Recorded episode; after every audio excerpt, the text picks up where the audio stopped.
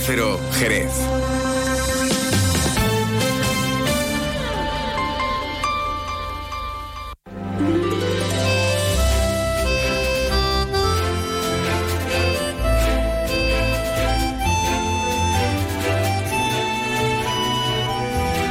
Más de uno Jerez.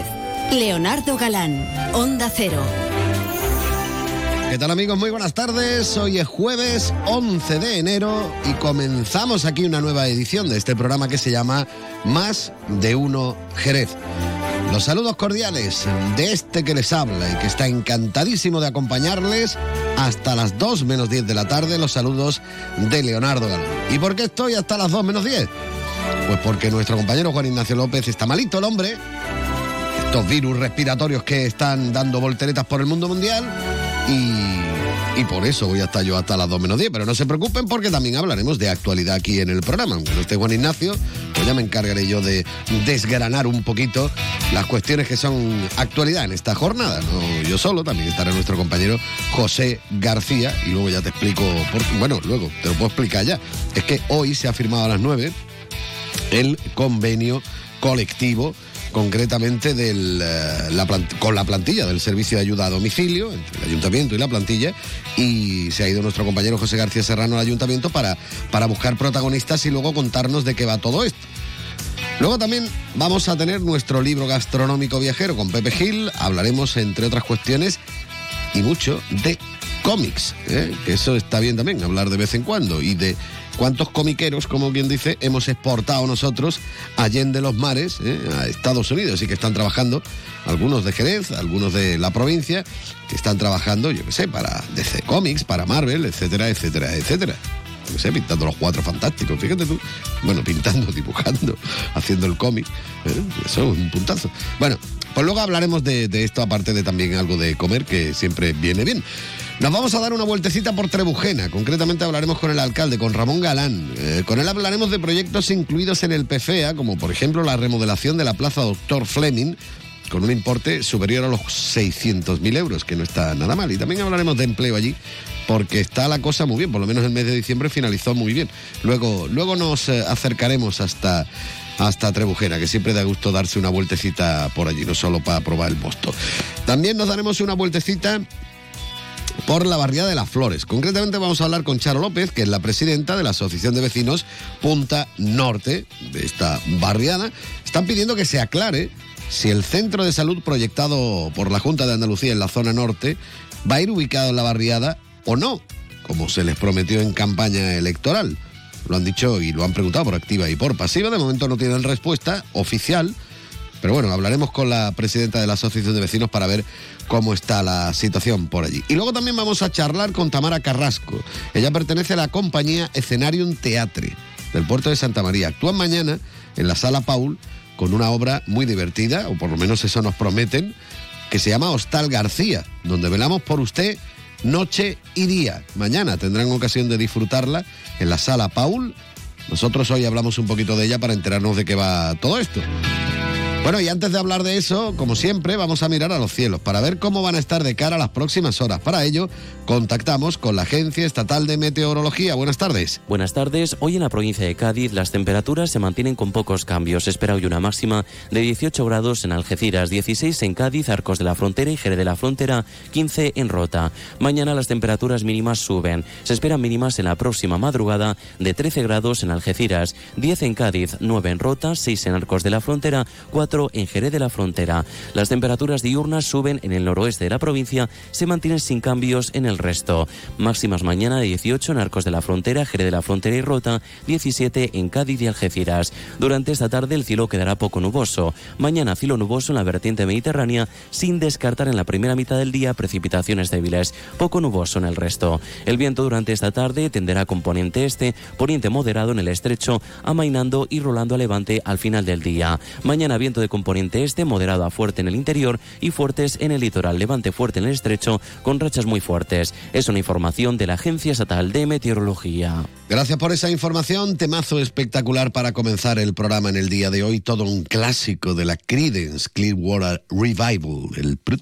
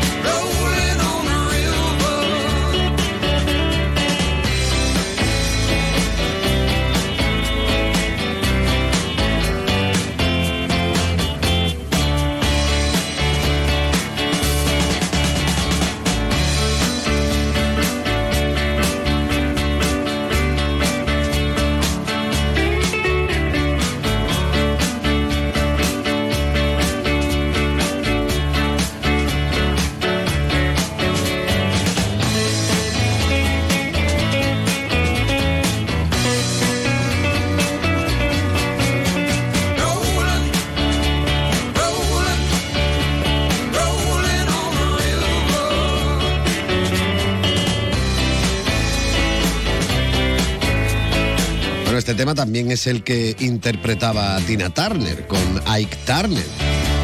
Pasa que esta es la versión de la Creedence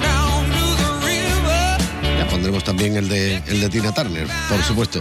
27 minutos que pasan de las 12, momento idóneo para que demos un pequeño gran repaso a cuestiones que son actualidad en esta jornada de jueves. En principio comentar que la alcaldesa de Jerez, María José García Pelayo, ayer informaba de que se ha desbloqueado la situación por la que atraviesa el futuro centro tecnológico del vino y que estaba paralizando la inversión de la Junta de cara a finalizar las obras y ponerlo en valor. Ahora, dice el gobierno andaluz, tiene ya luz verde para realizar las inversiones necesarias para la puesta en marcha de este equipamiento. Resuelto ya definitivamente la afección que recaía sobre eh, el edificio eh, del Centro Tecnológico del Vino, que paralizaba eh, la inversión por parte de la Junta de Andalucía de cara a finalizar las obras y poner en valor eh, ese equipamiento. Y por lo tanto, bueno, pues eh, ya tenemos toda el problema está ya resuelto, eh, se han levantado las afecciones que afectaban al edificio y bueno, pues la Junta de Andalucía tiene ya la vía abierta, el camino abierto, vía libre para realizar las inversiones que harán posible que tengamos aquí en nuestra ciudad el Centro Tecnológico del Vino. La alcaldesa que se había reunido ayer con el presidente de Asaja Cádiz, José Pravia, y que mostraba su optimismo sobre el futuro del campo de Jerez. En el primer encuentro oficial mantenido por el gobierno de Jerez con la nueva Junta de la Organización Agraria,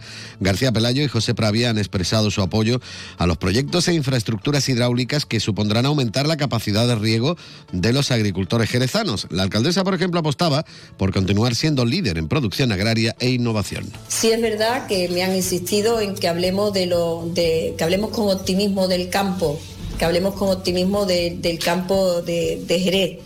Y si hay alguien que cree en el campo, pues la alcaldesa de Jerez y por supuesto también los agricultores, que son los que en el día a día se dejan la piel para que Jerez siga siendo una tierra campera y sobre todo una tierra líder en producción eh, agraria y sobre todo también importante en innovación uno de los proyectos más importantes consiste, por ejemplo, en realizar un segundo tratamiento del agua en la estación depuradora de aguas residuales de Jerez para su uso en el riego en la campiña jerezana. El presidente de Asaja, José Pravia, destacaba la importancia de los proyectos hidráulicos y espera que se avance en este tipo de cuestiones y se llegue a un resultado fructífero para todo el campo gaditano. Y, debemos de, cuidar mucho los recursos que tenemos, que tenemos bastante, que exprimirlos al máximo. También hemos hablado de conectar eh, Guadalcacín con Bornos para que esos dos vasos comunicantes, uno con mucha cuenca, otro con mucha capacidad, estén perfectamente alineados y podamos aprovechar los suministros lo máximo posible. Entonces, bueno, eh, tenemos que mejorar todos los, recursos que tenemos. El agua probablemente sea de los más valiosos que tenemos y bueno, eh, agradecer también a la Junta de Andalucía que estamos también trabajando conjuntamente con ellos, tiene mucho que decir en todo este tema de, infraestructuras.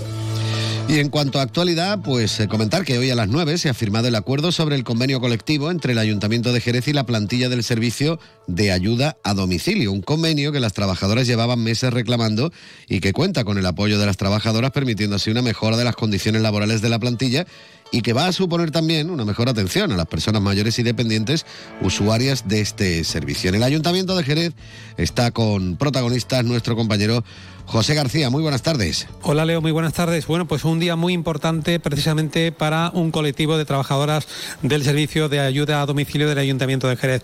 Vamos a tener la oportunidad de hablar con la presidenta del Comité de Empresa, ella es eh, Mercedes García Millán y también vamos a tener la oportunidad de hablar con Jessica García Quintero, que es la delegada de Inclusión Social. Bueno, enhorabuena, ¿no? Yo creo que mm, todo el mundo hay que felicitar eh, esta muy buena noticia, ¿no? Sí, que hay que felicitar a todo el mundo por los logros conseguidos, sí que es verdad.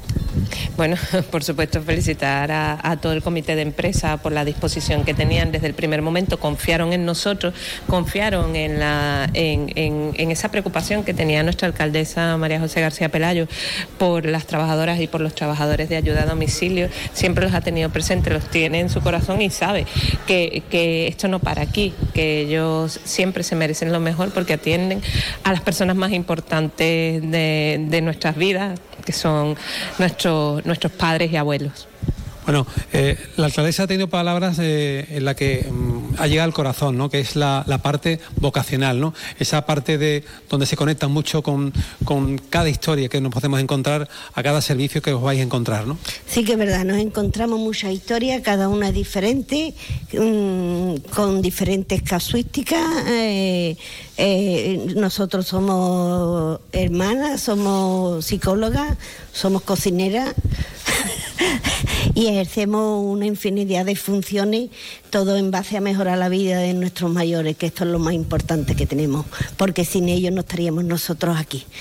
Y porque nosotros también vamos a llegar a ser mayores y vamos a, a, seguir necesitando de la ayuda de personas como el colectivo de ayuda a domicilio de Jerez. Bueno, es precisamente un servicio, como comenta la presidenta del comité Jessica, donde se pone mucho amor, mucho cariño. Y esto mm, se tiene que trasladar en esas mejoras, ¿no? Y mm, como delegada de Acción Social, imagino que para ti que ser un día muy grande, muy importante, como ha comentado la alcaldesa María José García Pelaya, donde hemos visto algo que ha, ha trascalado a los corazones, como son emoción, lágrimas de emoción. Sí, por supuesto, emoción porque te estoy diciendo que nuestros mayores son para nosotros muy importantes porque ellos son los que han creado, los que han formado este país, los que han llevado a Jerez a lo que es hoy y les debemos muchísimo. También el trabajo de ellas, que yo sé que soy muy repetitiva en esta frase, pero creo que se tenía que dignificar el trabajo de todas las personas de ayuda a domicilio. Nosotros les agradecemos de corazón. Hemos visto de primera mano su trabajo porque todos tenemos un familiar, todos tenemos un amigo, todos tenemos un vecino que tiene ayuda a domicilio y sabemos cómo trabajan ellas, sabemos el esfuerzo que hacen, porque lo decía Loles y lo decía la alcaldesa, lo decía nuestra, nuestra consejera y la, alcaldesa María José García Pelayo.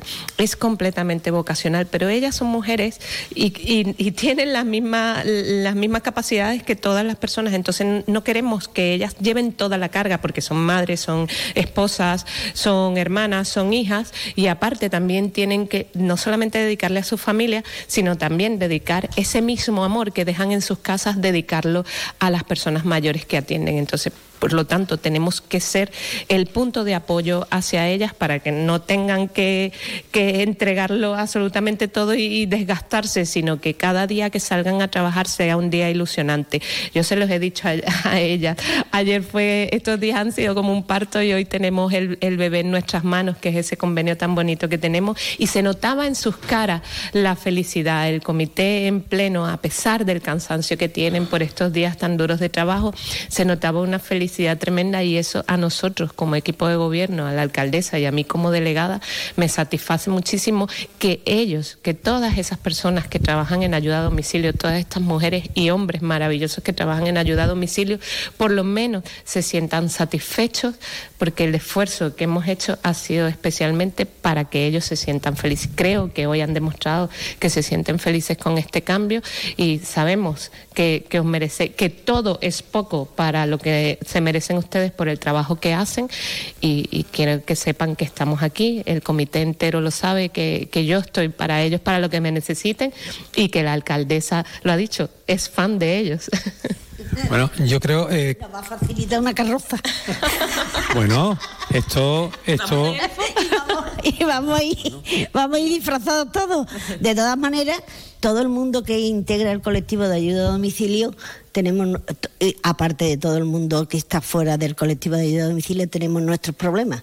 Pero cuando llamamos a la puerta de una persona usuario, esos problemas se quedan atrás. Nos ponemos la, la cara de payaso y la sonrisa más grande del mundo para atenderlo como se merece.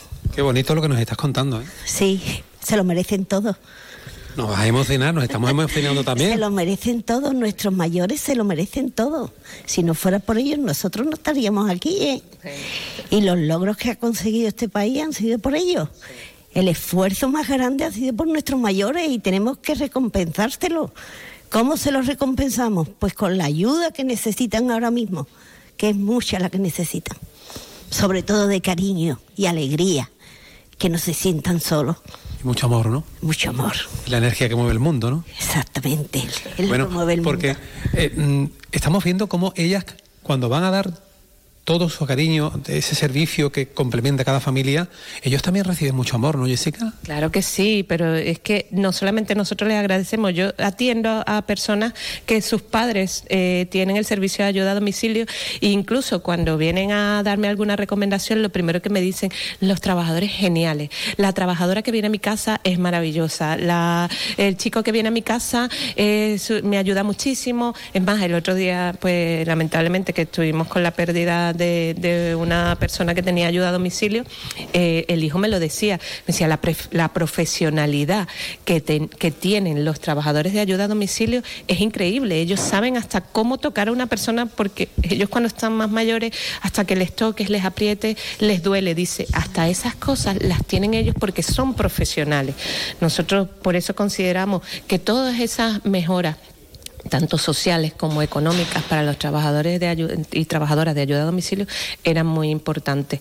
Porque eh, lo he dicho todo todo lo todo es poco para agradecer todo el trabajo humano que hacen por nuestros mayores y que dentro de muy poco las más jovencitas quizás nos atiendan a nosotros. Así que eh, yo también comparto con, con, la alcaldesa que soy fan de, del servicio de ayuda a domicilio, soy fan de ella, sé que son muy luchadoras, trabajan muchas horas eh, por, por casos bastante difíciles y siempre tienen una sonrisa porque las veo en la calle. Hace unos días iba caminando yo por Santiago y me encontré una chica que salía de allí y me saludaba, hola Jessica, pero con una sonrisa en su cara y la señora a la que ella estaba dejando en su casa se despedía de ella con amor, con, mucho amor, con ese amor que una madre da a sus hijos, eso era lo que se veía en las caras, en la cara de esa señora que despedía al, a la chica del servicio de ayuda a domicilio y la chica del servicio de ayuda a domicilio le decía adiós a esa señora con, con un cariño especial. Y eso creo que todos porque todos tenemos a alguien, he dicho, que tiene ayuda a domicilio, alguien cercano, alguien conocido, todos te pueden decir lo mismo. Bueno, estamos contando esa otra parte, pero mm, nos centramos también, si te parece, en, esas mejoras, ¿no? Va ser un revulsivo y también un, impulso, mm, incluso también eh, la alcaldesa María José García Peloyo lo había indicado, ¿no? Que es dignificar algo tan importante como este servicio, ¿no? Hombre, eh, con las aportaciones económicas, las mejoras sociales y mejoras de conciliación que hemos conseguido con la firma de este nuevo convenio, lógicamente las trabajadoras están muy contentas. Date cuenta que mm, nosotros eh, tenemos un salario bajo con, con este, estos incrementos de estas aportaciones económicas, nuestro salario se va a incrementar, aparte con la subida que marquen los presupuestos, que, que lo hemos visto año tras año, por eso solicitamos y tenemos que velar para que el servicio de ayuda a domicilio siga dentro de lo público. Porque mm, dentro de lo público es donde el servicio de ayuda a domicilio de Jerez ha conseguido más mejoras y mejores condiciones laborales, mejores aportaciones económicas. Date cuenta que éramos referente ya, la ayuda a domicilio de Jerez era ya referente eh, en toda España. Hoy, gracias a la firma de este convenio, lo somos un poquito más. Bueno, eh, Jessica, yo creo que ser una referencia en este servicio es también eh, un motivo de orgullo ¿no? y de satisfacción. Hombre, también lo ha dicho la alcaldesa eh, María José García Pelayo en la, en la firma.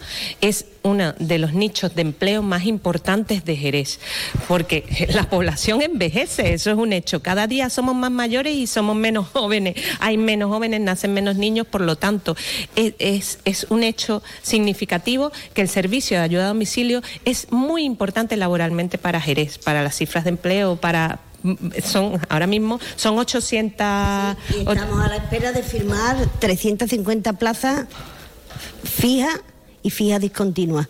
Pero es que vamos a seguir creando empleo, porque es necesario, porque gracias a Dios y gracias a, las necesidades de las personas usuarias, ¿vale? Se tiene que incrementar, se tienen que facilitar los PIA para que no haya largas listas de espera. Y, gracias a la agilización del servicio de eh, asuntos sociales, se agilizan, se están agilizando para Jerez, se están dando muchas altas nuevas, el servicio se ha triplicado se ha triplicado tanto en personas usuarias como en personas en, auxiliares de ayuda a domicilio y lógicamente somos un foco de creación de empleo importantísimo para, para Jerez, pero no solamente que lo somos, sino que lo vamos a seguir siendo, que es lo importante. Somos la empresa más grande de Jerez ahora mismo. Es una, prioridad, es una prioridad tanto para la Junta de Andalucía como para el Ayuntamiento de Jerez que ese empleo sea sólido y sea de calidad. Eh, eh, la Junta de Andalucía ha apostado por el servicio de ayuda a domicilio desde que está Juanma Moreno. Ha tenido en dos ocasiones subidas del precio hora y la aportación significativa, el esfuerzo que está haciendo el gobierno del Partido Popular en Jerez para aportar eh, mejoras al servicio de ayuda a domicilio, creo que era necesario, creemos que es importante y que para nosotros la creación de un empleo de calidad y sobre todo en este servicio que es para atender a nuestros mayores que cada día, lo, repito, cada día somos más, es una prioridad.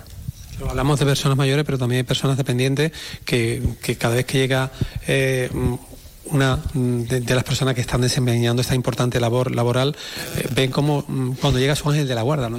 Sí, sí, por supuesto. Además, eh, apostamos porque porque estas porque también lo, acabamos de decir, los trabajadores si están contentos, si se encuentran contentos, si se encuentran a gusto con su trabajo, van a trasladar ese amor. Ya lo hacen. Imagínate cómo va a ser ahora que, que van tan satisfechas con este convenio y ellas se van con la plena seguridad de que, eh, de que el servicio de ayuda a domicilio para Jerez, para el gobierno de Jerez, es una prioridad y es para nosotros todo todo, todas las personas que están allí y todas las que se van a venir sumando como trabajadores son muy importantes para nosotros. Hombre, date cuenta también, yo quiero reseñar que eh, las personas mayores antes podían contar con los hijos porque el mercado laboral no es el que el mercado laboral que hoy está eh, vigente, eh, las personas mayores, lógicamente, todos sus familiares eh, se tienen que ir a trabajar, tienen sus trabajos, no pueden dejarlo y, lógicamente, de las personas que dependen son de nosotros. Entonces, pues fíjate si nos reciben como un ángel de la guarda. Seguro, seguro, porque bueno, en, este tiempo que estamos hablando mm, se han cruzado muchas emociones, ¿no? Incluso nos hemos emocionado. Actualmente, ¿cuál es el número total de, compañeras que están prestando este servicio y compañeros? Pues mira, con la eventualidad cuando hace falta y las sustituciones y todo, estamos hablando de una plantilla de 1.300 auxiliares ¿eh? y un número de usuarios de cerca de 3.000 que se ha triplicado el servicio tanto en usuarios como en auxiliares, pero lo más importante no es eso, que, que se va a seguir incrementando. Y luego mm, un convenio que, mm, se cierra 24-27 e incluso también con esa posibilidad de ir mejorando si la situación lo requiere. ¿no? Sí, sí, por supuesto, lo ha dicho la alcaldesa, es un convenio abierto, era un compromiso que nos comprometimos con el servicio de ayuda a domicilio en campaña y hemos cumplido. Pues estamos hablando de un convenio que se denunció a finales del 2021 y todavía a estas alturas no se había llegado a un acuerdo. Entendíamos que era, eh, eh, era de justicia llegar a un acuerdo pronto con las trabajadoras y los trabajadores de ayuda a domicilio. Fue nuestro compromiso, hemos cumplido y como, como lo ha dicho una de las compañeras del comité de empresa, le ha dado las gracias a la alcaldesa, gracias a María José, porque sabemos que, que no nos mientes. Bueno, pues nada, ya saben, hoy se ha firmado ese acuerdo sobre el convenio colectivo entre el Ayuntamiento de Jerez y la plantilla del Servicio de Ayuda a Domicilio. Gracias, José, por esa información de última hora. Son 45 minutos y medio los que pasan de las 12. Están escuchando Onda Cero Jerez 90.3 de la frecuencia modulada. Esto es más de uno y seguimos contándote más cosas, no te vayas. Más de uno Jerez. Leonardo Galán, Onda Cero.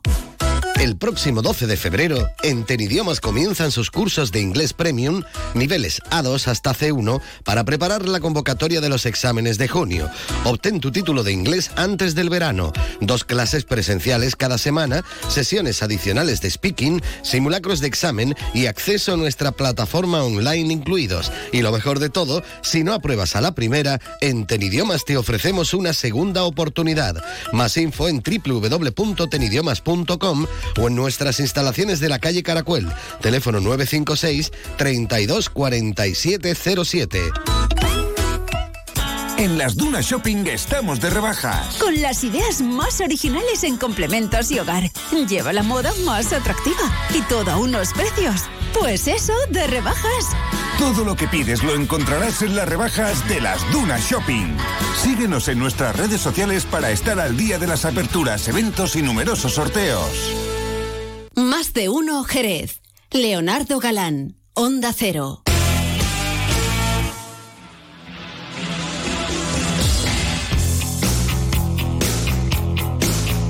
A mí me gusta que, que entre fuerte ¿eh? lo que es la sintonía de esta sección, que se llama Libro Gastronómico Viajero. Y por ello está por aquí nuestro liberero, gastronomiquero, viajero, don Pepe Gil. Muy buenas tardes. Leo, buenas tardes. ¿Qué tal? ¿Cómo estamos? Bien, bien, muy bien. Muy abrigadito con un un abrigo de pieles prácticamente eso. polares, de ahí aparcados ¿eh? en doble fila que me han Habrá echado de comer y le habrá dejado agua, ¿no? También, ¿no? Sí, sí, bueno, ellos beben bosca. Ah, vale, entonces no hay problema. No hay problema. Pero vamos, me lo han traído los Reyes Magos. Ah. ¿eh? Me han visto que estaba ah, muerto de frío y me han... Mira, un buen regalo, práctico. Está bien. Bueno, mm, nos quejamos mucho del frío, pero luego nos quejaremos del calor. ¿eh? Porque nosotros, el caso es quejarnos por algo. ¿eh? Yo de, de- del clima no me quejo. No, ¿no? No. Menos mal que lo tenemos. Me quejo de los aclimatas, o sea, aclimatazados. Aclimatazados. bueno, vamos a hablar de. Tú nos proponías hoy. eh, bueno, ya hemos dejado Zurbarán a un lado, ¿no? Me parece a mí, ¿no? Sí, pero de alguna forma seguimos su estela. Aqu- aquel periodo fue para, para saber por dónde íbamos a ir, ¿no? Mira, decíamos que Zurbarán, pues bueno, eh, desde Enviaba sus obras enviaba ¿no? su obra, igual que muchos de los pintores del siglo de oro. ¿Eh? No solamente obras, enviaban también material de, de pintura, lienzo, mm, todo el material posible para realizar la obra allí. De ello, algunos pintores, algunos artistas, pues se trasladan allí, otros crean allí sus escuelas, otros aprenden de los que ya están allí. ¿eh? Y se crea un arte eh, criollo y mestizo, eh, indígena y europeo que florece y que bueno, que todas las Américas está repleta, repleta de ese arte ¿eh? de, de mestizaje, ¿no? Y gracias a esto. Bueno, gracias a esto, pues mm, se, durante todo este tiempo, desde que 1492 hasta aquí, pues bueno, al mismo tiempo que guerreros y frailes iban allí a hacer las Américas, pues también iban los artistas, como hemos dicho. Bueno, pues eso no ha parado nunca. En, el, en el caso de la pintura y de la ilustración y de las artes plásticas, no ha, no ha, no ha parado, no ha menguado, incluso ha aumentado en cierta medida porque se tiende a pensar que, bueno, que en masa todos los españoles de la época partían para allá porque aquí se pasaba muy mal. Sí, aquí se pasaba muy mal. De hecho, es una de las razones por la que se iba a, hacer las Américas. Pero Se tampoco quiere decir que allí lo fueran a pasar estupendamente. no, no, allí de hecho mm, no era una vida fácil para el que no tenía posibles. En- El que tenía posibles aquí rara vez cruzaba el charco porque porque ya estaba bien aquí. No ¿no? hace falta, ¿eh? Entonces la necesidad obligaba, ¿no? ¿Qué ocurre? Pues en el arte eso no ha parado, ha sido una constante, la necesidad del artista, salvo que seas de una familia noble o que tenga una herencia o un tío que te haya dejado algo, eh, el artista generalmente si intenta vivir de su obra lo pasa mal salvo raras excepciones, ¿no? En aquella época no era diferente ahora. Bien, mm, todo eso se ha prolongado durante siglos. En este último siglo XX y en el, en el principio del XXI se ha dado una, bueno, pues en masa dentro de una parte del arte, del arte pictórico, que es la narrativa gráfica las industrias del cómic norteamericano florecieron, eh, son importantes aún, ¿no? y lo siguen siendo, marcan la tendencia en todo el mundo con respecto a lo que va a hacer el cómic el- y demás, y mm, se necesitaban nutrirse de artistas. Bueno, pues eh, los españoles mm, tenemos fama, ¿no? De, de- de buenos artistas plásticos y teníamos muy buenas escuelas. Entonces, en los años 70, ya antes incluso, ¿no? Pero en los años 70 se produjeron pues grandes, grandes migraciones, si no tanto de la persona, sí de la obra para nutrir el mercado norteamericano, que al final es el mercado internacional también, ¿no? Y recientemente, mucho más recientemente, en los años 90, fueron algunos pioneros de esta nueva, nueva tanda de autores los que migraron allí y migraron también su obra, ¿no? Eh, por ejemplo, uno que ayer, precisamente ayer, se le concedió eh, la medalla de oro por el Ministerio de Cultura a las Bellas Artes. Carlos Pacheco. Desgraciadamente una medalla póstuma, como en el 2003 también se le dio a, Francisco Ibáñez. Son medallas póstumas y de reconocimiento a una obra, a una obra importante, a una obra que trasciende nuestra frontera y que ha marcado el estilo y la industria, no solamente española, sino a nivel, a nivel internacional. Carlos Pacheco nos toca más de cerca, igual que Ibáñez nos toca eh, en, nuestro ADN, ¿no? Claro, ¿Eh? nuestra fibra ¿Eh? de, Claro, desde, que nacimos a varias generaciones. Carlos Pacheco ha marcado a una generación de nuevos talentos gráficos, entre ellos y, no es por darle el cupo, sino por lo merecido de su arte, muchas, muchas señoras que se dedican al cómic, que son una gran desconocida en, en, el sector, ¿no? Y para la afición.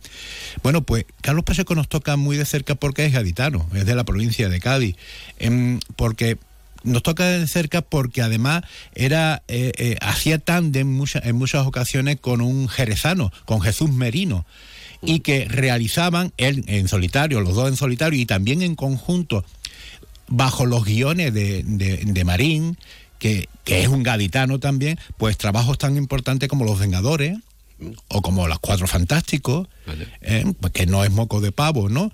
Sin embargo, esto sigue siendo un gran desconocido, ¿no? Para, para incluso para nosotros, los jerezanos y los gaditanos. Y es una realidad. Es más, mm, cuando, cuando voy a una reunión de la Feria del Libro, siempre expongo una, una cosa. Cuando se pretende traer a, mm, autores, ¿no? Bestsellers, ¿no? Que se hartan de vender a nivel nacional obras, que está muy bien traerlos también, yo siempre pongo por delante que el libro se compone de dos cosas. Una parte es la, la, literatura escrita, pero también está la literatura visual, la narrativa gráfica y la ilustración tan importante para el libro como incluso lo escrito. ¿Eh? Bueno, pues que además ha ido acompañando el libro desde, desde sus inicios, ¿no? Bueno, pues nosotros somos potencia número uno en ello. ¿eh? Lo curioso es que esto, igual que, que, tantos exploradores, guerreros, frailes y demás. Bueno, que cuando es de aquí parece que es menos importante. Que hicieron, que hicieron esas Américas también, pues, pues estos señores también, y señoras también lo hacen, ¿no? Y siguen, y siguen haciéndolo. Claro, yo en, esa, en esas reuniones pongo el tema porque digo, bueno, si toda esta gente vende a nivel nacional mm, cantidades importantes de libros, otra cosa, habrá que ver quién los lee, ¿no? Porque mucha gente compra el libro con el plastiquito y lo conserva así años y años, ¿no? Pues curiosamente el cómic, el cómic, el tebeo nuestro, ¿no? Pues con estos autores son BCL pero a nivel internacional.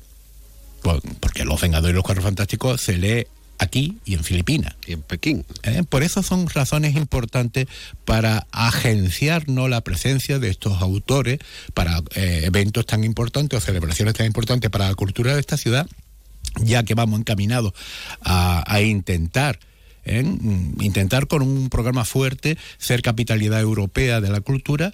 Pues, también como ejemplo para los chavales. Claro que, sí, porque, porque además se, unen dos cosas. Hay un sector importante, ya, ya los referíamos en otros programas, ¿no? Que, se está, mm, que hay un fenómeno importante, que son los herederos, de alguna manera, de aquellos que ilustraban las etiquetas y la cartelería y la publicidad de la industria vinícola en Jerez ¿eh? que, ha sido una constante, y sus nietos, sus herederos y gente de afuera incluso que se ha instalado en Jerez, pues está produciendo pues narrativa gráfica, está realizando dibujos animados, ¿entiendes? Y está trabajando en la industria gráfica, infográfica en este caso, de, material de, de, internet, ¿no? De videojuegos, etcétera, etcétera, etcétera. Todo eso hay que tenerlo muy en cuenta y sin embargo se tiene en cuenta en muchos lares, pero aquí no se tiene tan en cuenta y es un potencial cultural que debe incluirse en esa capitalidad. Como bien sabes, Leo, nosotros tenemos una propuesta en marcha desde hace mucho tiempo, mucho tiempo, y que estamos cumpliendo con un calendario muy apretado y con muy pocos recursos, pero que es una constante en nosotros y que de alguna forma tenemos el beneplácito de gran parte del sector. Todo eso se, se, materializa en una, en una iniciativa que se llama Te veo Jerez y que culminará, Dios mediante, y con la ayuda de muchos santos, en lo que queremos que sea una feria de los tebeos de las artes y oficios gráficos de Jerez. Bueno, pues esperemos que vaya todo adelante, que vaya funcionando, que se vayan alineando los astros para que al final, bueno, pues se convierta en una auténtica realidad. Esto en cuanto a, a lo que queríamos proponer en un principio. Luego, mmm, tú me has pedido una canción, la del Capitán Trueno. Sí, porque necesitamos que el Capitán Trueno nos eche una mano también, ¿no? A ver, a ver si yo pillo la parte que te gusta a ti.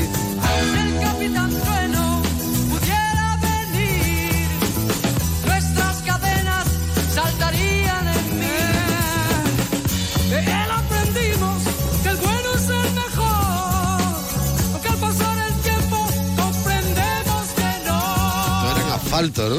Sí, señor, ¿no? Qué tiempos, ¿eh?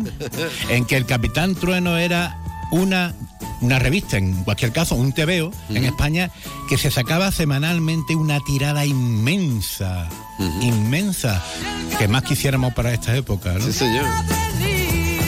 Bueno, por lo que queremos en esta época, sobre todo con los fríos que tenemos en lo alto, yo creo que es comernos algo. Sí, y mira. en este caso nos propone usted con dos huevos. Sí, escúchame esto porque esto te va a interesar para este frío, ¿no? Con dos huevos, con dos huevos mmm, tiene doble sentido, pero en este caso huevos materiales de gallina, ¿no? Ay, ay. El otro día estábamos reunidos la asociación Jerez Tombutú, que es la que promueve y trabaja en, en, esta, en estas cosas como la, como la iniciativa Jerez y como lo de la feria que queremos realizar. Y estábamos comiendo, como te, no tenemos muchos recursos, ¿qué, ¿qué, teníamos? ¿Qué teníamos? Pues mira, uno de la asociación había comprado un cartucho de mojama en la calle. Mm. Yo tenía huevos y cebollas dulces. Y mira que por donde unos huevos fritos con cebollita caramelizada y cuando los servimos le echamos unas lascas de, de mojama. No teníamos para más. Bueno. Eso y unas sidras que nos ofrecieron. Y mucho pan, ¿no? Mucho pan para mojar. Qué bueno, sí, señor. Pues nada, ahí queda también esa recomendación. Bueno, esto igual que si los huevos le echamos, pero en vez de jamón la mojama, que también está igual, de, de bueno. ¿no? Alguna vez está hasta mejor. Por eso te digo que, que, sí, señor. Que nada, que queríamos ofrecer este tipo de recomendaciones también en el día de hoy aquí en este libro gastronómico viajero. Don Pepe Gil, como siempre, muchísimas gracias y hasta la semana que viene. Hasta la semana que viene. ¿eh? Adiós. Adiós. Abríguese usted. por los años desde que los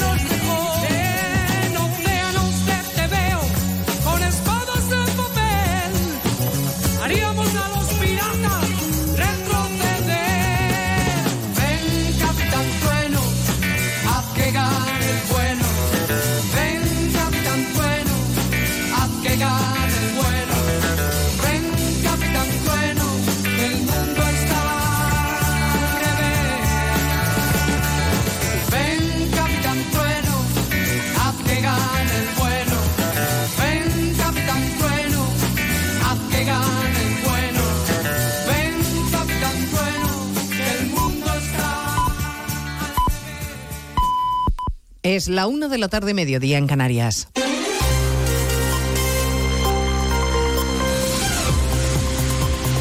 Noticias en Onda Cero. Buenas tardes, les avanzamos a esta hora algunos de los asuntos de los que vamos a hablar con detalle a partir de las 2 en Noticias Mediodía, pendientes de que el Gobierno explique los detalles de cada una de las cesiones a Junts a cambio de salvar dos de sus decretos en el Parlamento.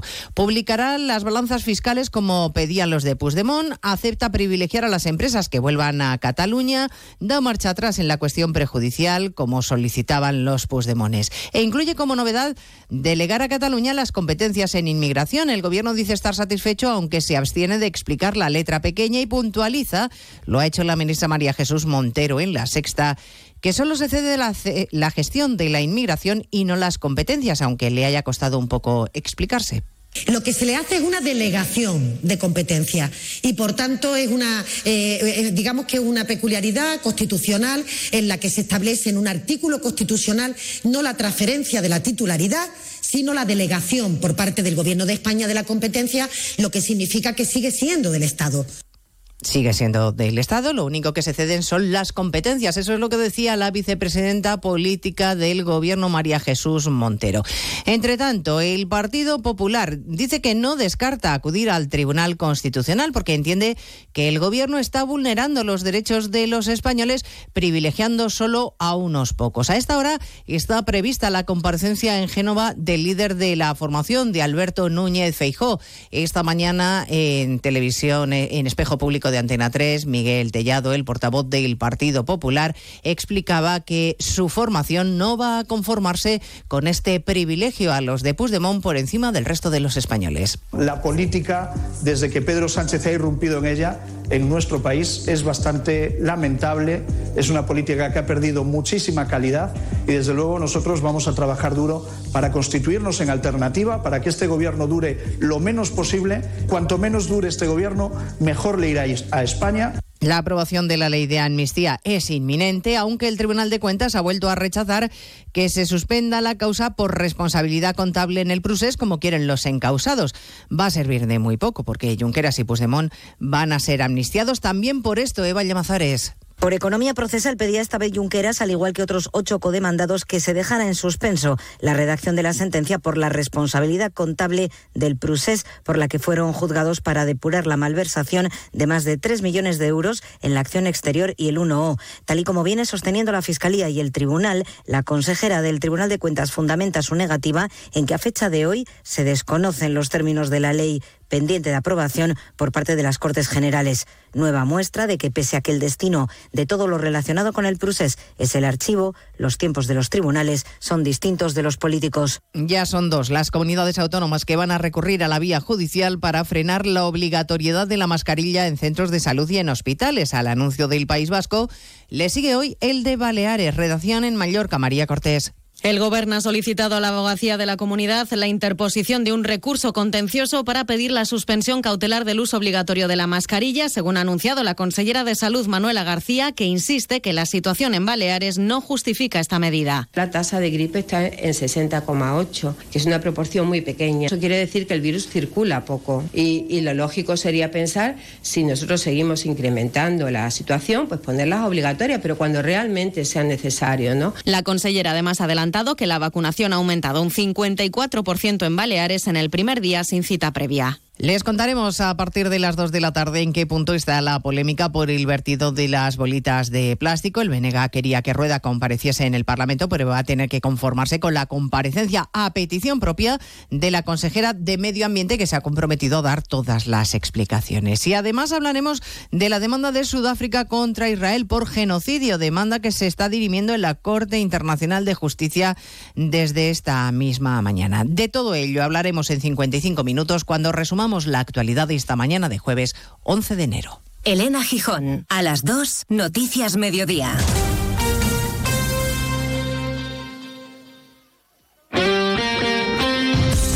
Jueves, segunda semifinal de la Supercopa de España en Radio Estadio. El defensor del título contra un debutante en la competición.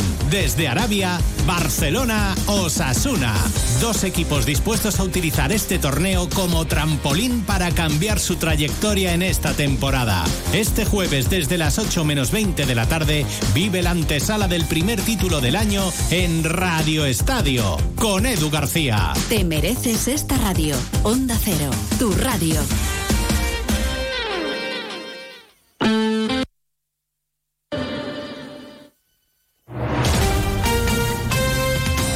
Andalucía, Onda Cero.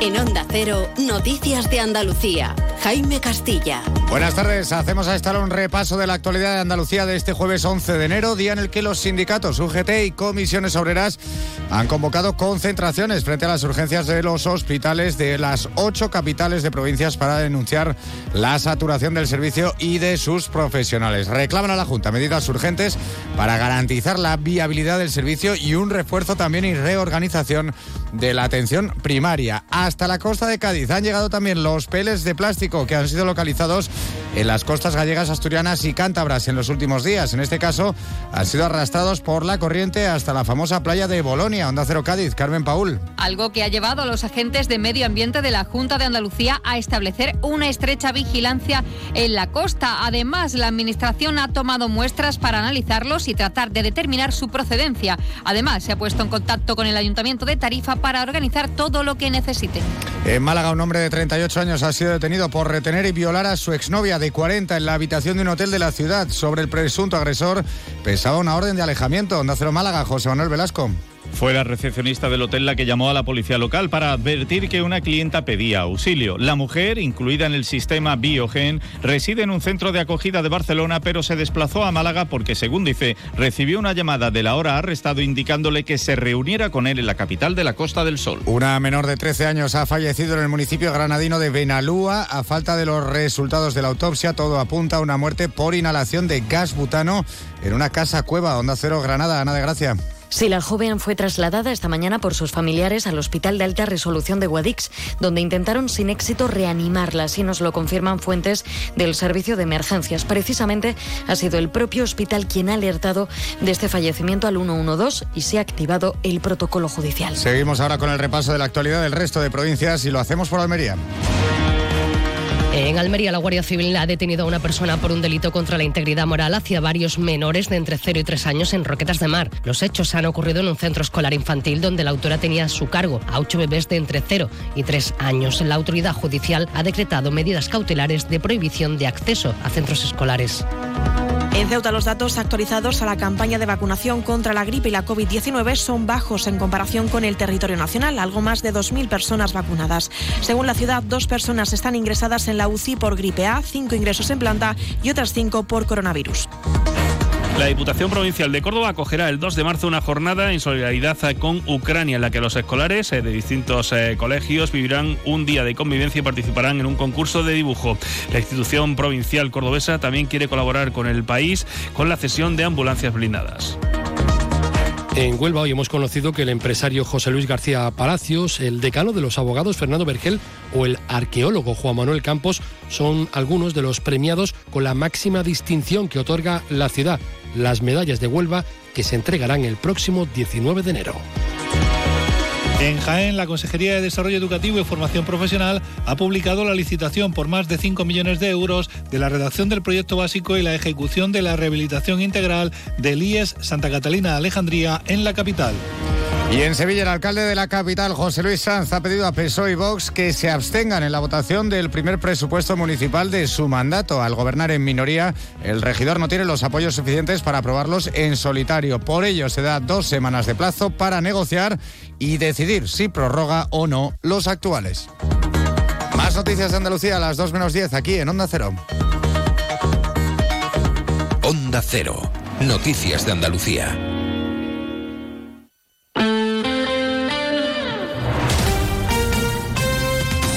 Onda Cero, Jerez.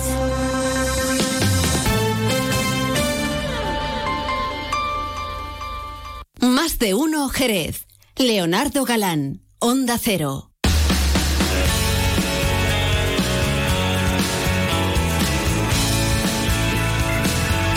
Qué bonito tema, por cierto, de Bruce Springsteen, del jefe, este Letter to You. Era el primer sencillo que se extraía de su último álbum. Estamos hablando de un hombre que tiene ya mil años, ¿eh? Y mira cómo, cómo, cómo se las gasta, ¿eh? Una carta para ti. Bueno, yo no sé si le mandaron una carta o no para quedar con él. Me refiero con el alcalde de Trebujena, porque la Junta de Andalucía y la Diputación de Cádiz están colaborando con el propio ayuntamiento para mejorar toda la zona urbana y demás de la población. Bueno, toda la zona, algunas zonas determinadas a través del PFEA, el plan del fomento del empleo agrario. Vamos a hablar con el alcalde, como yo decía en la presentación del programa, con Ramón Galán, que ya estará al otro lado del hilo telefónico. Don Ramón, muy buenas tardes. Hola, muy buenas tardes, ¿qué tal? ¿Cómo estamos? Bueno, como digo yo, no sé si te mandaron una carta para avisarte que iban allí de visita y demás los delegados, pero mm, oye, está bien, ¿no? Seis- más de 600.000 euros, ¿no? Que se han gastado ahí en la plaza. Así es, creo que eh, es muy importante y en estos momentos, en este tiempo eh, suele ser habitual, suele ser habitual el hecho de que, bueno, coincidiendo con el- la finalización del Profeam del Profea 22 y el inicio del Profea 23, pues bueno, que, las visitas de las instituciones que colaboran, las administraciones que colaboran en, en la intervención de estas actuaciones vengan. En este caso, pues tuvimos la, la suerte de contar ayer con la visita de la delegada provincial de Administración Local y el, de- el diputado provincial de Cooperación y del área del Profea, ¿no? Son, la- son dos de las administraciones junto al Estado, a través del SEPE y Ayuntamiento de Trebujena, que colaboran en la, en la ejecución de estos, de, estos, de estos planes que son fundamentales para los ayuntamientos realmente. En este caso que estamos hablando, eh, como decía yo, es de, de, una, de una plaza, la plaza Doctor Fleming, ¿no?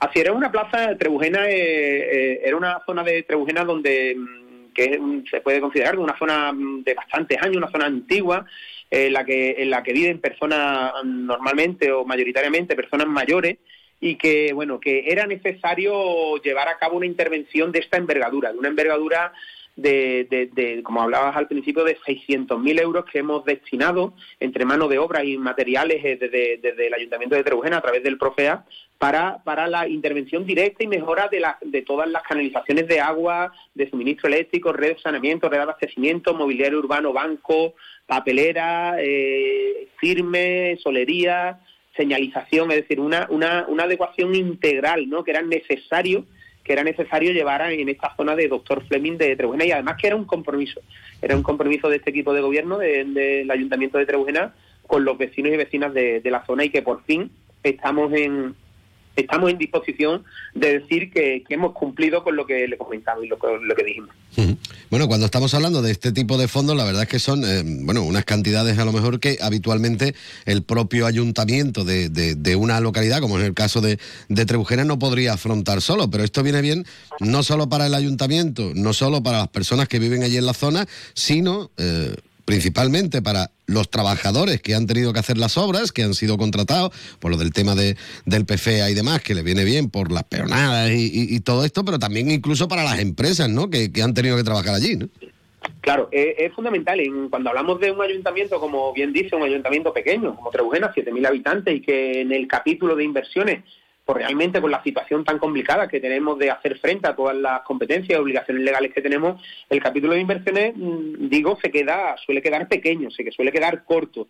Y es gracias a este tipo de, planes a los que, con los que podemos hacer frente a las demandas y llevar a cabo inversiones, inversiones importantes en, lo- en nuestra zona, en nuestros pueblos. Esto por ahí. Después, evidentemente, lo que dice que, que es totalmente cierto.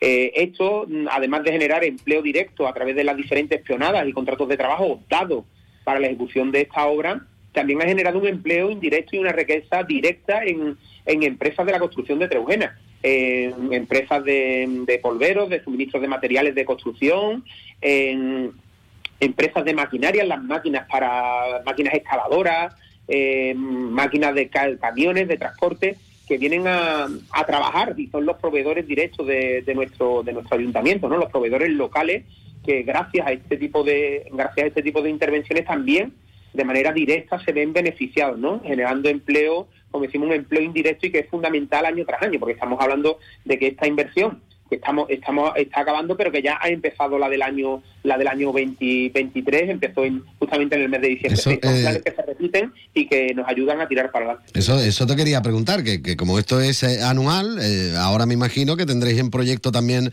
y, y en marcha ya o a punto de caramelo otras, ¿no? Claro, así es. Estamos, hemos terminado esta de Doctor Fleming, del, del Profea Garantía de Rentas, como mm, legalmente y técnicamente se llama, y donde son 600.000 euros, y ya hemos empezado, hemos empezado el siguiente para que todos aquellos oyentes que nos estén escuchando nos entiendan. El Profea para el Ayuntamiento de Trebujena, entre el Profea Garantía de Rentas y el Profea, el Profea Estable, para, para este año 2024 ya, pero que se ejecuta el año 23, porque siempre va con un año de por detrás, eh, eh, este, va a suponer una inversión de 740.000 euros. El nuevo Profea que hemos empezado, 740.000 euros que van a venir a, a mejorar considerablemente zonas de nuestro pueblo, zonas concretas de nuestro pueblo, eh, y que, como decíamos al principio, que gracias a estos planes podemos podemos hacer, ¿no? Porque de, de otra forma realmente sería imposible, sería imposible. ¿Y ya tenéis claro dónde vais a actuar en este próximo Profea o todavía no? ¿O, son eh, varios sitios? Sí, en el porcentaje que tenemos lo tenemos claro, normalmente lo destinamos al, al viario público, al arreglo de diferentes espacios públicos, viario público, en este caso ha sido doctor Fleming, ahora tenemos otras intervenciones como son calle Grajales, zonas antiguas de Trebujena, por ejemplo la calle Grajales en Trebujena es una calle que prácticamente no tiene acerado, todavía es una de las calles más antiguas de Trebujena, que no tiene acerado, entonces vamos a llevar igualmente a cometer una intervención directa de mejora igualmente de red de saneamiento, red de abastecimiento, vamos a establecer un acerado, vamos a mejorar el firme, es decir, que son intervenciones profundas, porque yo digo muchas veces que aquí está lo que se ve, que es el acerado, la terminación, la plaza, el mobiliario, y lo que no se ve, que es lo que está debajo de la tierra y que viene a mejorar ¿no? considerablemente y a dar tranquilidad para otros años a toda la red de saneamiento y abastecimiento. Pero en este sentido, eh, como dato importante y uno de los, de los objetivos que también tenemos como equipo de gobierno es la de la del próximo Profea también darlo, hacerlo de forma participada. Queremos cuidar lo pequeño, queremos cuidar lo cercano y queremos que sean los vecinos con una parte importante del Profea la que nos digan en qué quieren eh, en qué quieren que el ayuntamiento destine esas inversiones. Queremos que parte, una parte importante, 500.000 euros del Profea, sea destinado, eh, sea, mm, sea consensuado por todos los vecinos y vecinas a través de consejos de, participación ciudadana en las que nos hagan llegar aquellas, aquellas necesidades más pequeñas, más cercanas que tienen. Estamos hablando del bordillo, estamos hablando del bache, estamos hablando del árbol, estamos hablando de las farolas, estamos hablando del banco, de la papelera, esas pequeñas cosas no cotidianas que las vemos a diario y que realmente es necesario que se establezca que se establezca esa interlocución entre ayuntamiento y equipo de gobierno y vecinos y vecinas de Trebujena para que los vecinos y vecinas, en este caso de nuestro pueblo, se sientan partícipes de, la, de las actuaciones que se llevan a, cabo desde el propio ayuntamiento. Está bien, sí, señor. Bueno, en todas estas cosas, todo el eh, POFEA y todos los planes estos que se van poniendo en marcha, me imagino que va redundando también en lo que es el desempleo de la localidad. Lo digo más que nada también por dar paso a la siguiente pregunta, y es que mm, se puede decir que Trebujera da un pelotazo en el mes de diciembre en cuanto a los datos de desempleo se refiere, porque mm, ha descendido el paro en la localidad y además ocho veces más que la media del resto de la provincia de Cádiz. Eso está muy bien, ¿no? Es un dato, nosotros lo hemos catalogado de espectacular, porque realmente, si vemos la, tabla que publica el SEPE de variación, de variación relativa, ¿no? Con respecto a la, disminución del desempleo eh, del mes de noviembre al mes de diciembre, y vemos que la media en la provincia es de un 2, un menos 2,25%, creo que es la media, Trebujena nos vamos a, cerca del 17, un 16,92 o 16,93%. Es decir, ocho, ocho veces inferior a la, a la media. Hablamos de, un pueblo como Trebujena, donde ya el desempleo es un desempleo bajo, una tasa de desempleo baja, de las más bajas de, de las más bajas de la, de la provincia de Cádiz, una provincia que como sabemos está especialmente castigada por el, por el desempleo. Y estos datos eh, que hayamos disminuido en términos absolutos, nada más y nada menos, en un pueblo de 7.000 habitantes, hayamos disminuido 112 personas el desempleo del mes de noviembre al mes de diciembre, creo que dice mucho y dice bien ¿no? de, la, de, la, de la apuesta clara y decidida que desde hace mucho tiempo eh, se viene mm, haciendo en nuestro pueblo por la sanidad. Fundamentalmente, creo que si hablamos de Trebuena podemos hablar muchas de las bondades de Trebuena, pero Trebuena es un pueblo eminentemente, eminentemente sanitario, donde una parte muy mayoritaria de la población activa está, está destinada y está dedicada a, las tareas sanitarias, trabajando en hospitales, centros de salud y centros de especialidades de toda, de, bueno, me atrevería a decir de toda Andalucía y de toda España. Y eso es lo que hace, esa apuesta clara por, por, por, este, por este servicio, eh, es el que hace que tengamos estas tasas de desempleo tan buenas. Tasas, hablo por ejemplo Rota, una población como Rota, que es una magnífica población que tiene más de 20.000 habitantes, por ejemplo, digo Rota como pudiera decir otras, pero para establecer la comparación, eh, ha bajado el desempleo en 72 personas, creo, con una población que triplica, triplica a Trebujena. Y Trebujena con una población de 7.000 habitantes ha bajado, por ejemplo, el desempleo en 112 personas, ¿vale? Eh, esto dice mucho, como decimos, dice un dato muy importante porque creo que uno de los mayores problemas que tiene la población y especialmente la población joven es la de la inserción laboral, no los datos de desempleo. Y en ese sentido podemos decir que en Trebujena estamos muy de muy de enhorabuena con unos datos de, de desempleo realmente, como decíamos al principio, realmente espectaculares. Bueno, pues con eso me quiero quedar yo, ¿eh? con esos buenos datos del, del, desempleo del mes de diciembre. Ramón Galán, alcalde de Trebujera, muchísimas gracias por haber estado un ratito con nosotros aquí en Onda Cero. Muchísimas gracias a, a ustedes, como siempre. Un abrazo. Qué bueno, sí señor, ¿eh? así da gusto. Hombre, también nos gusta dar buenas noticias y si son así, entre las inversiones del PFEA y el descenso del desempleo, bueno, pues para escribirle una carta, sí señor.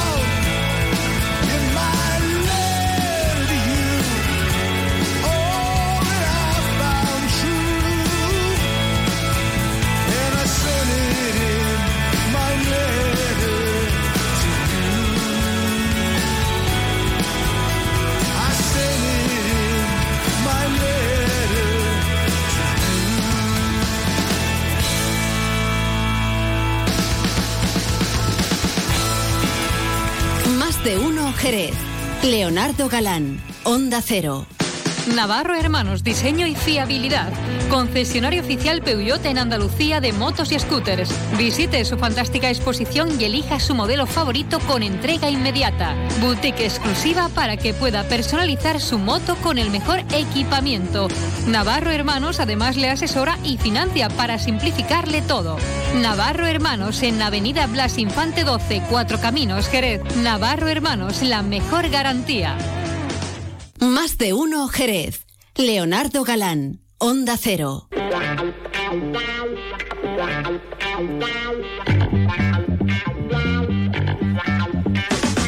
Seguimos adelante en la sintonía de Onda Cero Jerez en este 90.3 de la frecuencia modulada en www.ondacero.es y directamente en su teléfono móvil si se han descargado la aplicación gratuita de Onda Cero. Ya saben que a mí de vez en cuando en el programa me gusta darme mis vueltecitas, muchas veces por la zona rural, otras veces por otras localidades y otras veces, la mayoría de las veces, por los diferentes barrios y barriadas de nuestra ciudad para enterarnos de cuestiones que preocupan a los vecinos. Ahora nos vamos a dar una vueltecita concretamente eh, para hablar con eh, representantes de la Asociación Punta del Norte. Esto afecta a la barriada de Las Flores y demás. Vamos a hablar con Charo López, que es la presidenta. Charo, muy buenas tardes. Hola, buenas tardes. Bueno, em, se está hablando em, estos días, bueno, ayer concretamente y hoy, sobre esa petición que habéis realizado, llamémosle petición, porque más bien yo creo que es casi un recordatorio lo que habéis hecho con la alcaldesa de Jerez, con María José García Pelayo y el ayuntamiento, recordándoles que había un compromiso de que lo que es el centro de salud de la zona norte, el compromiso era que se iba a instalar en vuestra barriada. ¿Qué es lo que ocurre con esta cuestión? ¿No está tan claro ahora que vaya a ir allí o, qué? pues no, pues no, mire, no está tan claro ahora. Eh, nosotros hemos mm, eh, eh, intervenido durante más de 20 años para que el centro de salud se ubicara en la barriada de las Flores y que tuviésemos las mismas oportunidades de edificios públicos que tienen otras barriadas. En las Flores pues no hay edificios públicos. Entonces, nosotros se ha expandido la barriada, toda la población, y desde el año 19 tenemos un compromiso de la Junta de Andalucía con que en el momento que se instalara el centro de salud se iba a instalar en, los terrenos de las flores. ¿Qué ocurre? Que ese era el compromiso de la Junta y el compromiso de días antes de las elecciones de doña María José García Pelayo. ¿Qué ha ocurrido? Que en una intervención que ha hecho la señora alcaldesa, pues eh, ya no habla de las flores, ¿vale? Ya habla de tres terrenos. Uno concretamente, y ella misma lo dice, calle Afrodita, junto al Centro Comercial Ibercor, que es un embudo porque es un embudo y usted comprenderá que los días de oferta allí mm, vas de las flores a, a ese terreno y bueno, y no llegas porque no llegas, ¿vale? Por, porque aparte hay una saturación de tráfico importantísima y otra que es la iglesia, un terreno al lado de la iglesia de Nuestra Señora de la Estrella. ¿Qué ocurre? Que Nuestra Señora de la Estrella tiene 2.593 metros ese terreno y la Junta dice que tiene que tener mínimo 2.700 metros, con lo cual la Junta lo rechazaría. Y por otra parte, la avenida eh, eh, eh, después ya habla también, perdón, habla de otra opción, que es Pozo Albero. Pero de Pozo Albero, que está en las flores, no especifica en ningún momento en qué calle ni qué terreno. Y ahí está nuestra duda, porque siempre, incluso días antes de las elecciones, ella se presentó en las flores y le indicó a los vecinos que en caso de que hubiese la intención por parte de la Junta de hacer el, centro de salud, lo haría en la avenida Antonio Herrera el Fandango. Claro, eso ya mm, ha cambiado. Entonces hay, hay algo sin definir que por eso le hemos escrito esta carta y hemos lanzado nuestra petición a todos los medios de comunicación. ¿Y de momento habéis recibido algún tipo de respuesta? Nada, absolutamente nada. No hemos recibido respuesta. De todas formas, en la misma carta que va registrada por, por, vamos, por un registro del ayuntamiento, por la OA, pedimos que se nos diga si en la avenida Antonio Herrera, el Fandango, que hay como cinco terrenos que cumplen eh, los requisitos de la Junta, pero ampliamente. Si se habían cedido y en qué fecha se habían cedido. Porque claro, si nos dicen en un momento dado que se han cedido y nosotros no tenemos ese conocimiento, por lo menos desde mayo del, del 2023 no tenemos conocimiento de que esos terrenos estén cedidos, pues que no lo diga o qué es lo que está ocurriendo. Que durante tantos años se nos ha prometido ahí y ahora se ha echado para atrás y está dando otras opciones, otras opciones que no son favorables, ¿eh? ni en metros ni en situación. ¿Eh? O sea, que el, Punta del Norte no está pidiendo la avenida Antonio Redal Fandango esos terrenos por capricho. No, no, lo está dando porque cumple una serie de requisitos muy favorables para poner allí el centro de salud y toda la población se beneficie de esas características. De todas formas, mm, Charo, tú sabes que mm, no es raro no sería la primera vez que para hacer alguna, alguna cesión de terrenos o para algún tipo de equipamiento, no es raro que se ofrezcan varios terrenos, ¿no? No es la primera vez que esto ha ocurrido, aunque luego haya alguno que sobresalga por sus características, como podría ser el vuestro, ¿no? Claro, pero entonces nos salimos de dos cosas. Nos salimos uno de los requisitos que cumple la, o sea, que exige la Junta, de 2.700 metros. Entonces, el terreno ofrecido por la señora alcaldesa y que manifiesta en el Pleno, el de al lado de la iglesia no tiene sentido, puesto los documentos que nosotros tenemos es que tiene 2.593 y si la Junta pide 2.700, ya eso lo va a rechazar de oficio la Junta. ¿Vale? Por otra parte, si mm, eh, la Junta de Andalucía, a través de su consejero Jesús Aguirre, nos comentó que iba a ser las flores, eh, lo que es hipercono es las flores, el artillo. Total, también salen del compromiso que han contraído. Entonces, por eso estamos un poquito alerta de lo que va a ocurrir, porque, claro, y ya no es por compromiso político, sino más que nada porque estos terrenos son los que van a favorecer más a todas las vecinas de esta zona y a todas las personas que vengan a utilizar un centro de salud. Es una avenida amplia, hay eh, los terrenos son mucho mayores porque uno tiene más de 4.000 metros, otro casi 6.000, el otro casi 8.000, otro casi 3.000 y entonces da opción también a poner un aparcamiento allí. Y está situada en una avenida muy amplia que en caso de que los usuarios necesitaran salir para el Hospital de Jerez o para Cádiz o para Sevilla, tenemos justo al lado la Nacional Cuarta esas cosas hay que verlas porque son cuestiones técnicas y de infraestructura que es lo que sopesan para que se elijan esos terrenos. Bueno, habrá que estar pendientes de, de la contestación que, que, se os da por parte del, del, ayuntamiento, por parte de la, de la propia alcaldesa y que se explique un poquito, bueno, qué es lo que está ocurriendo con, con esta demanda que tenéis desde hace, bueno, pues tantos, eh, tantos años. Oye, Charo, por cierto, otra cosa, ya que estamos hablando y hace tiempo que no charlábamos de, de la barriada, ¿cómo está la barriada? ¿Cómo está la situación de la barriada? Porque se habla, por ejemplo, mucho, y yo esto lo hago con cada presidente de asociación de vecinos que, que me pongo a charlar, lo del tema, por ejemplo, de la limpieza, de ese plan de choque con la limpieza y demás, ¿cómo está afectando a vuestra barriada o, o no lo estáis notando? ¿Cómo, ¿Cómo está la situación? Pues mire, con el plan de choque, en principio se hizo una buena intervención en la barriada, ¿eh? Ya después, pues mmm, tenemos las deficiencias que corresponden. Eh, también es verdad que tiene que contribuir un poquito el espíritu cívico. Y, y, bueno, estamos alertando a los vecinos que por favor que no dejen muebles ni enseres en, en lugares que afean la imagen de la barriada, uh -huh. pero la verdad es que aunque se ha notado, queda todavía mucho. Uh -huh. La verdad, comprendemos que en tan poco tiempo no se puede solucionar nada, todo, ¿entiende? Pero ya por lo menos algo se está notando, algo. Bueno. Queda mucho, ¿eh? pero algo se está notando. Además, tenemos un problema, Leo, sí. que es el tema del, del canal que pasa por la barriada. Un canal en donde ya hemos pedido desde el mes de julio que lo limpiaran. Y hasta ahora, pues no se ha limpiado. Hay bueno, lleváis, lleváis pidiendo que se limpie de siempre, creo yo, desde que de te conozco. Siempre. bueno, de, de, siempre que se limpie y lo limpian cada dos años. Uh -huh. Pero ya lo que estamos pidiendo es que se soterre, porque claro, ya tienen que tener una solución definitiva y es soterrarlo. Y lo que siempre nos ha extrañado durante tantos años es que haya fondos europeos para todo y no haya fondos europeos para soterrar ese ese canal. De algún sitio hay que sacar el presupuesto para soterrar ese canal. Que haya fondos para todo y no, y no se meta en el fondo el canal ya de una vez, ¿no? exactamente, exactamente. O sea, es que el canal está lleno de ratas, de malezas. Y bueno, y afecta no solamente a, a las viviendas colindantes, sino a toda la barriada en sí porque claro, las, las ratas acuden a todos sitios. Y entonces se expanden por toda la barriada. Entonces ya es una cosa que hay que darle una solución definitiva. Bueno, también está el tema sí. de la urbanización, ¿eh, Leo? Que si tú quieres en otro momento también te hablo del tema de la urbanización de la 4S2, que también hay mucho que hablar. ¿Qué le pasa a la urbanización?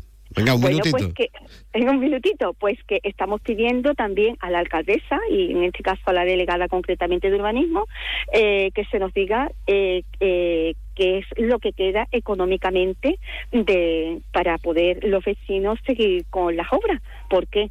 Porque, bueno, allí prácticamente obras no hay, se ha hecho dos calles y se ha gastado ya, según nuestra previsión, todo el dinero que ha entregado a los vecinos. ¿Cómo se va a terminar la unidad de ejecución? Vale. Que también es algo muy importante. Bueno, pues lo dicho, sí, sí. Tendremos que volver a hablar sobre, sobre esta cuestión. Charo, eh, ante todo agradecerte que hayas dedicado unos minutos a estar con nosotros y tenemos pendiente una nueva charla, ¿vale? Pues muchas gracias, Leo, por tu siempre interés por las flores. Venga, un abrazo, hasta luego. Un abrazo. Más de uno Jerez. Leonardo Galán, Onda Cero. El próximo 12 de febrero, en Tenidiomas comienzan sus cursos de inglés premium, niveles A2 hasta C1, para preparar la convocatoria de los exámenes de junio. Obtén tu título de inglés antes del verano. Dos clases presenciales cada semana, sesiones adicionales de speaking, simulacros de examen y acceso a nuestra plataforma online incluidos. Y lo mejor de todo, si no apruebas a la primera, en Tenidiomas te ofrecemos una segunda oportunidad. Más info en www.tenidiomas.com o en nuestras instalaciones de la calle Caracuel. Teléfono 956 32 47 07. Más de uno Jerez. Leonardo Galán, Onda Cero.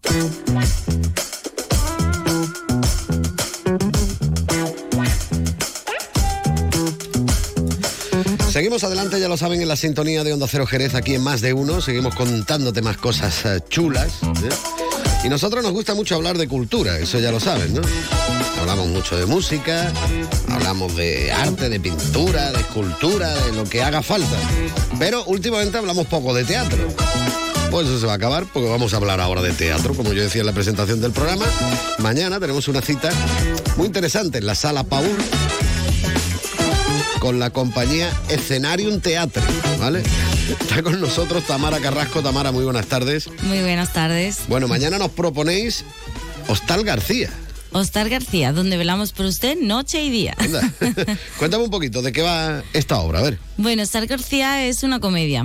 Eh, surgió a través de un microteatro que se, se escribió justamente en el grupo de uno de nuestros componentes y a partir de entonces yo empecé a crear eh, una obra. ¿Qué pasaría en un hostal?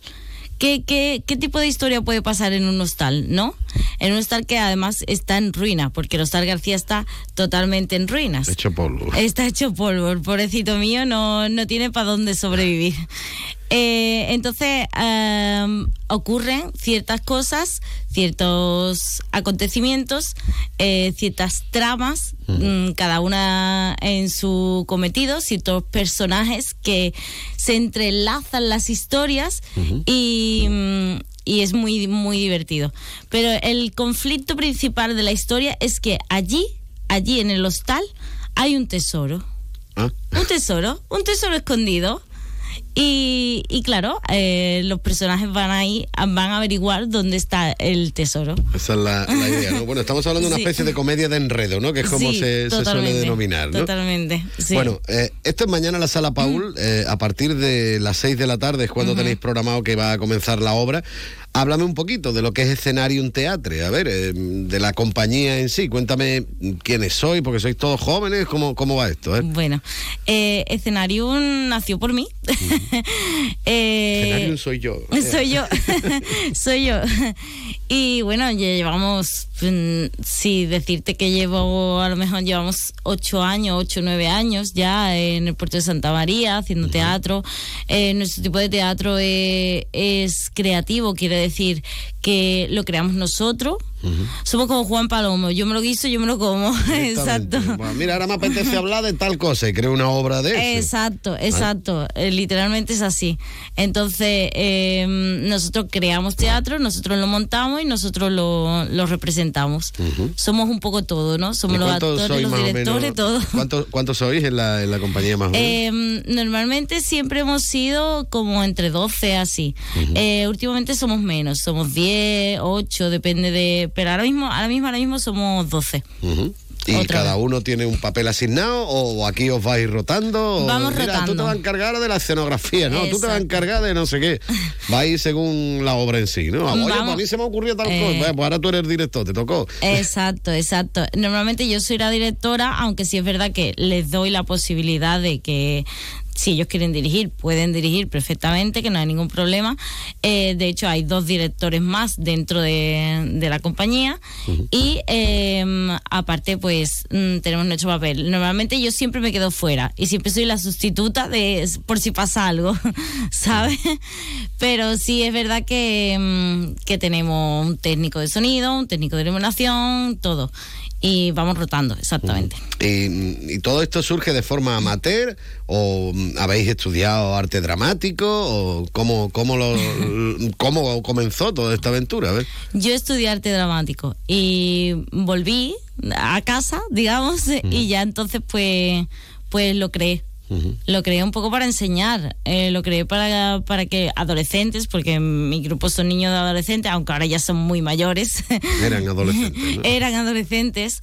Y, mm, y sí es verdad que lo creé para, para enseñar teatro, para, para un poco enseñarles un poquito otro tipo de teatro que no era el, el que se daba aquí en, en Cádiz, ¿no? Ujú. ¿Y cómo va funcionando la cosa? ¿Vais teniendo vuestras actuaciones? ¿Os van contratando? ¿No os van contratando? ¿Cómo va la- Bueno, es complicado, ¿eh? es muy complicadito. Pero bueno, eh, vamos bien, vamos bien. Ya tuvimos una actuación el año pasado, estrenamos esta obra, hoy volvemos a, a- bueno, mañana volvemos a la Sala Paul y ya poquito a poco vamos a, con los nuevos montajes que ya, que ya están viendo la luz. ¿Y tenéis algún tipo de, de ayuda pública? ¿No ayuda a nadie? No ayuda a nadie, ayudamos nosotros. Pero lo pedís, eh, que es lo importante, vosotros lo pedís, pedís sí, ayuda. Sí, pero bueno, que no hay ayuda, no hay nada. Y aparte, a ver, ya me voy a meter en modo política portuense. en, en cuanto al puerto de Santa María, mm, directamente nos han rechazado a todos los grupos de, de teatro del puerto. Es que antes teníamos como un certamen para nosotros, ahora no tenemos nada, no tenemos nada, absolutamente nada. Entonces, como mm, nos dejan las salas de ensayo por, por, por hacer algo, ¿sabes? Bueno, tú te metes en plan política portuense Sí. y yo me voy a meter en plan abogado del diablo. Vamos a ver, mm, vosotros estáis dados de alta como asociación, como, Como asociación, tal. sí. Entonces tenéis derecho a pedir ayuda y ese tipo de cosas. Sí. A través de la Diputación, a través del propio ayuntamiento que también lo tendrá, me imagino. Claro. No sé, tenéis que pedir, Hmm. tenéis que llorar. Hay que llorar, hay que... Hombre, porque mira, por ejemplo, eh, eh, Mm. ahora se estará poniendo en marcha, ayer estábamos entrevistando aquí en el programa a la diputada provincial de, de Cultura de la Diputación de Cádiz. Ahora está, el, hay un plan en la Diputación Provincial en el que una población de menos de 20.000 habitantes, por ejemplo, Sí. bueno, pues puede eh, contratar un grupo como el vuestro, por decir algo, y a la entidad en particular o al ayuntamiento pequeñito no le va a costar un duro porque lo financia la Diputación de Cádiz, que es quien os paga a vosotros. Eso está dentro, hay una lista enorme de un montonazo de asociaciones, simplemente con cubrirlo y cumplir los requisitos. Eso míralo. Lo voy a mirar. yo el contacto también Vas para que tú lo tengas. Hombre, porque Sí, está muy bien porque hay muchísimas, además, hay teatro, hay de todo, vamos, de música, hasta de Perfecto. conciertos, ¿no? Y está muy bien ese plan, más que nada para pedir eh, ayudas, porque quieras que no, os viene muy bien, sobre todo para actuar. Nos y cuando bien, no sí. Mm. actuáis mucho y tal, y en el puerto seguro que también tiene que haber, al igual que en otras localidades, tiene que haber también muchas cosas parecidas. Pero, pero bueno, ahora, por ejemplo, aquí, mañana lo hacéis en la Sala Paul, que es Ajá. municipal, que es del Sí, Ayuntamiento de Jerez, ¿no? sí, también ahí os habréis tenido que mover, ¿no? No creo que claro, buscado, ¿no? Claro, claro, no, no, no. La que se mueve soy yo, está claro. Está bien, hombre, y, y hay que moverse. A ver, tú me has comentado que estáis también mirando otras cositas. ¿Sobre qué os gusta hablar a vosotros en, en lo que es escenario en teatro? A ver, ¿sobre qué temas en particular? ¿Temas más sociales? ¿Temas...? Porque esto, vale, la obra de mañana me has comentado que es una comedia, pero ¿siempre hacéis comedia o otro tipo No. de obra? Eh, siempre no hacemos comedia. De hecho, tenemos eh, tenemos una gran obra que fue una adaptación que yo hice, que era la de Boda de Sangre de Federico García Lorca. Eh, nos gusta el drama, en ese aspecto nos gusta muchísimo el drama. Y también tengo una obra de drama también que se llama 1920, Asesinato a Medianoche, que sí es verdad que mm, esa obra habla un poco de, pues habla de la América de, de 1920, de cómo se trataba la sociedad, eh, un poco todo. A mí me gusta hablar un poco de todo. Yo cada vez que escribo, escribo pensando el, en la actualidad, en lo que puedo contar. ¿Qué puedo contar? ¿A qué, a, ¿Cómo puedo llegar al espectador? ¿Sabes? Entonces ahora, por ejemplo, mm, estoy escribiendo una obra un poco de la homosexualidad y todo, y todo ese tipo de, de cosas que, que, bueno, que están ahora en vigor, estas ideas, estas cosas. Pues eso. Bueno, y, y- y se vive del teatro? ¿Se puede vivir del teatro o tenéis que tener vuestro trabajo aparte? O como... Tenemos nuestro trabajo aparte. tenemos. Es un poco complicado, sobre todo mantener siempre un- unos ensayos y tal, eh, pero sí es verdad que, que cada uno tiene su trabajo aparte. Y sí, claro que sí, el día de mañana te puedo decir que, que sí, que podría vivir del teatro, pero tendría que poner a todos los ayuntamientos a contratarme, Bueno, ¿sabes? como, como tú comentas, bueno, claro, tenéis vuestro trabajo y demás, pero tenéis vuestros ensayos. A mí me gusta muchas veces, eh, cuando estoy entrevistando, yo que sé, a Sí. músicos y demás, destacar que no es solo mm, lo que uno ve. Es decir, tú llegas a la sala, ves No. el espectáculo, en este caso de teatro, o en el caso de los músicos o el concierto, y parece que es que se le ha ocurrido ahora. No, no, esto tiene un trabajo detrás que, que tiene tela. Más o menos en cuanto a ensayo, vosotros, ¿cuántas veces soléis ensayar? ¿Tenéis algún local para ensayar o ensayáis en, en la casa de alguien? ¿O cómo, ¿Cómo lo tenéis organizado? eh? Mira, ahora mismo estamos ensayando en las salas de ensayo de, del Teatro del Puerto, o sea, porque nos lo han cedido y tal. Entonces, eh, ensayamos martes y jueves, eh, dos horitas cada... mm, dos horitas. Y, mm, y la verdad es que es complicado. Eh, una obra en montarse puede estar entre seis meses aproximadamente. Seis meses, si es larga, si es de una hora y media. Eh, y dos, un mes y medio si es un microteatro. Ujú. Y en este caso, por ejemplo, la de mañana, la de Oscar García, que es microteatro o es obra de, Es obra, obra. es obra de Es que te has hartado seis meses? De que me has hartado seis meses, exactamente. claro, luego aparte también cada uno tendrá que aprenderse sus papeles en su casa. Exacto. Y- pero bueno, pero también tenéis que hacer todo, todo juntos. ¿Cuántos personajes son los que hay en esta obra? Eh, diez. Diez. Diez personajes. Estáis todos. Sí, sí, Todos allí. estamos todos, estamos todos, estamos absolutamente todos. Bueno, hoy queríamos hablar un poquito de este tema, también hablar un poquito de, de teatro. Mañana es la cita a partir de las 6 de la tarde en la, en la sala Paul. Tamara, si quieres comentar algo más, si quieres animar a nuestros oyentes a que vayan mañana, aprovecha que tienes el micrófono abierto. Eh, pues nada, que vengan, que, mm, que vean Oscar García porque no se van a arrepentir y que se lo van a pasar súper bien. Porque además es una comedia, eh, pero es una comedia absurda, que no tiene nada que ver ni tiene sentido, pero simplemente es por echar la risa y, y que se lo van a pasar muy, muy, muy bien. Pues nada, ahí queda, ahí queda la cita. Tamara, muchísimas gracias. Gracias. Hasta luego. Hasta luego. De uno Jerez. Leonardo Galán, Onda Cero.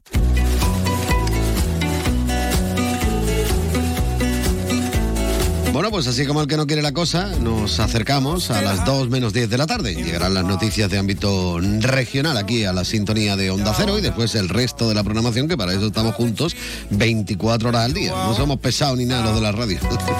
bueno, nos vamos a ir. Los saludos de Leonardo Galán. He estado como siempre encantadísimo de haberte acompañado. Ya saben que ahora lo recomendable es acercarse hasta el restaurante Antonio. Allí uno pues disfruta de la mejor gastronomía de toda la provincia de Cádiz y por supuesto si la acompaña con alguno de los vinos de bodegas Williams and Humbert, pues mejor que mejor. Tiene muchos para elegir, ¿eh? así que a disfrutar y siempre con un consumo responsable, claro está. Nos vamos, mañana volvemos, adiós y además mañana será San Viernes, sí señor.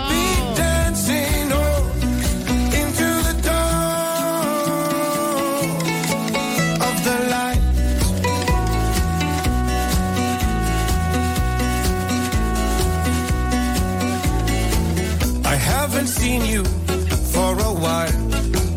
You still look happy when you're down, down, down. You keep on moving to keep warm when the leaves turn brown. And you're still reaching up to the sky. It makes you happy when you're down, down, down. I still believe that one day you will take off from the ground.